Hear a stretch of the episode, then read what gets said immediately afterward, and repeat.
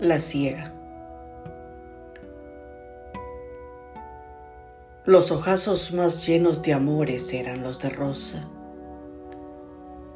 que irradiaban con fuerza, en fulgores, honda sed de vivir carenciosas. Yo no sé de las dos cuál sería pena más doliente, porque Rosa, porque Rosa quedó ciega un día, la dejó de querer su Vicente. No fue objeto, no fue objeto el galán que olvidaba de extraños enojos, porque el mundo entendió que adoraba la negrura y la luz de unos ojos. Y los ojos, y los ojos que él viera tan francos al amor abierto, se quedaron inertes y blancos, como siempre se quedan los muertos. Al rincón de lo inútil de casa, sentóse la ciega a esperar una muerte que pasa, si el lugar con la vida le ruega,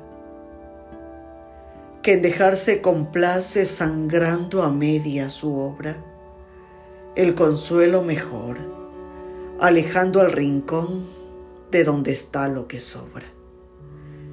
Y en la calle de Rosa entró un día una voz humana que en la calle de Rosa decía: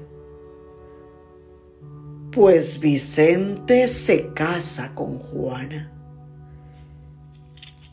Y la ciega, y la ciega sintió más intensa su triste negrura, porque no hay nube negra más densa que una nube de horrible amargura.